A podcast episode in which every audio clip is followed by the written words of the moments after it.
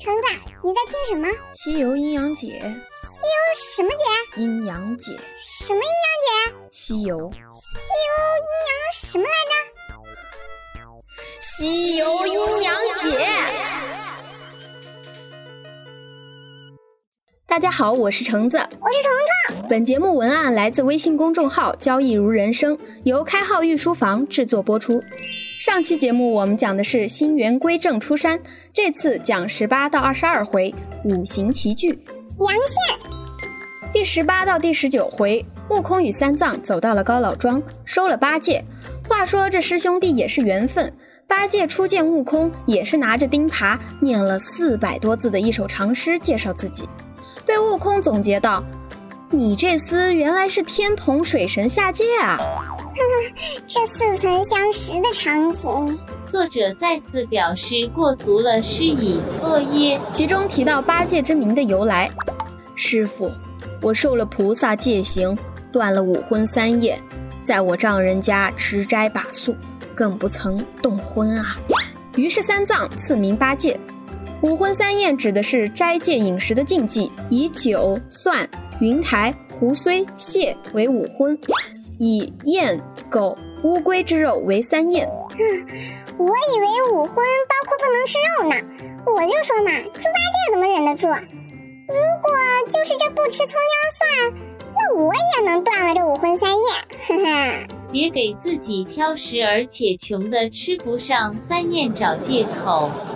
师徒四人继续前进，路遇浮屠山乌巢禅师传授心经。浮屠，佛教用语，为佛陀音译。南山戒书曰：言佛者，梵云佛陀，或言浮陀、浮屠、浮头，盖传音之讹耳。此无其人，以译翻之名为绝。可见乌巢禅师即是佛的化身。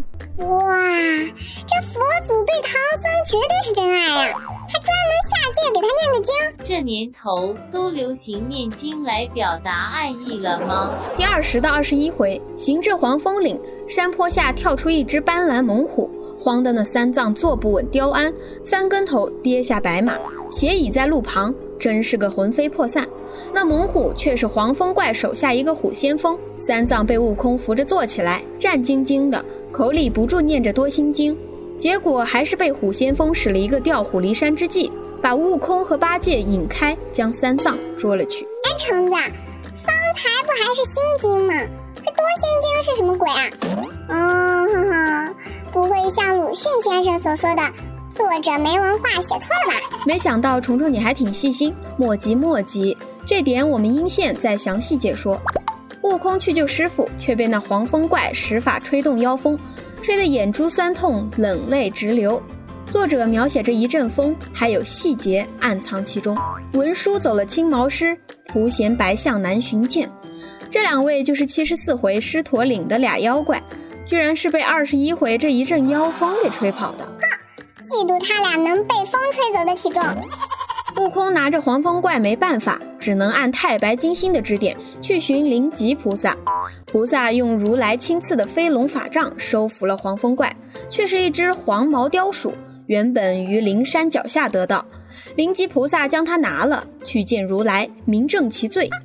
大家在以后的讲解中也会发现，不管是人是妖，只要行正道得正果，都不会被打杀，而那些邪魔外道全部难逃一死。怎么有点像顺我者昌，逆我者亡的意思呀？呸呸呸！别瞎说，小心被画个圈圈诅咒你。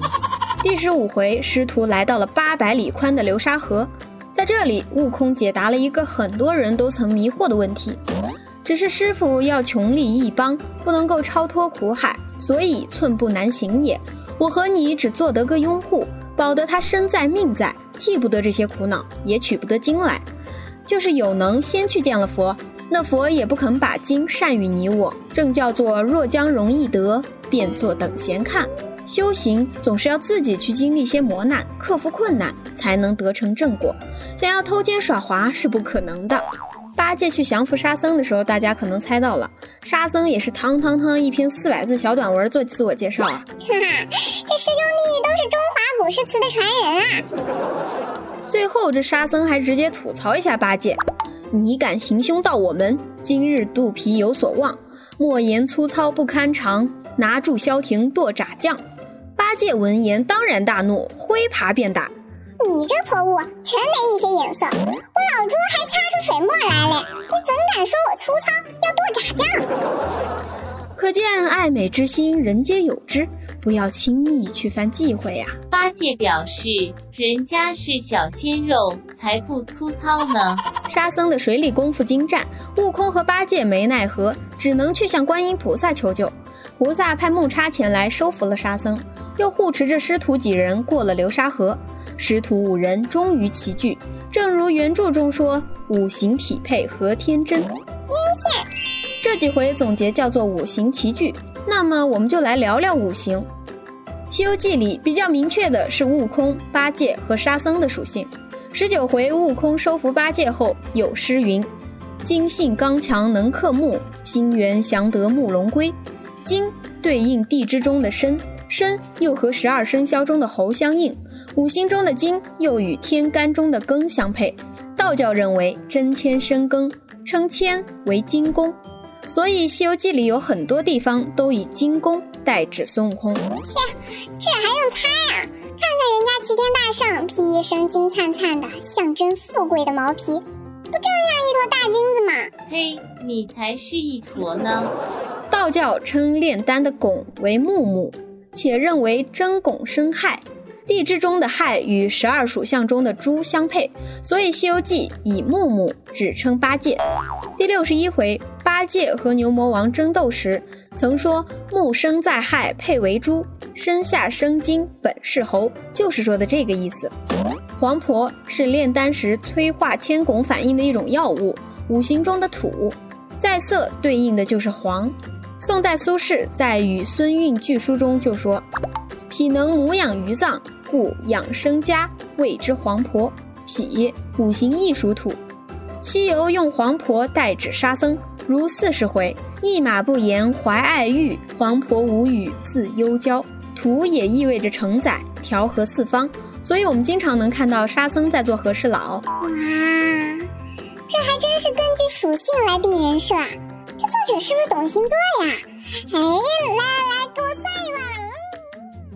古语有云：“战往之来，不如卜之。”原著中没有直接说明三藏与白龙马的属性，但我们可以做合理推断得知，三藏小名江流儿。于是有很多解读将其划分为水，这应该是有偏差的，因为虽然名字带水，但三藏一生逢水便遭劫，遇水便成难。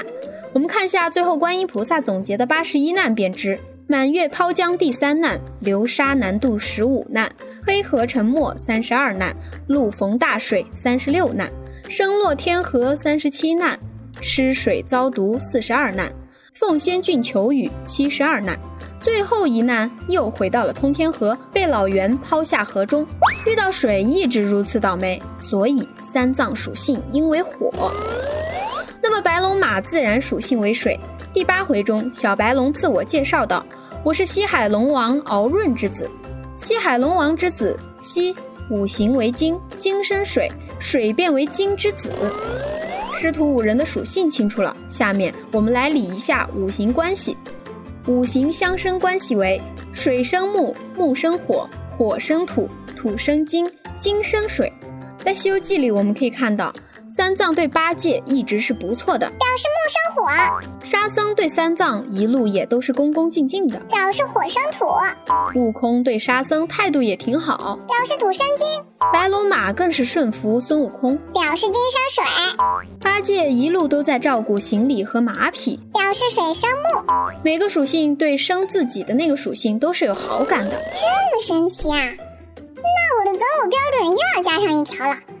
必须和我的属性相生。虫之初，性本懒，找老公想得美。五行相克关系为水克火，火克金，金克木，木克土，土克水，这就体现为制约关系了。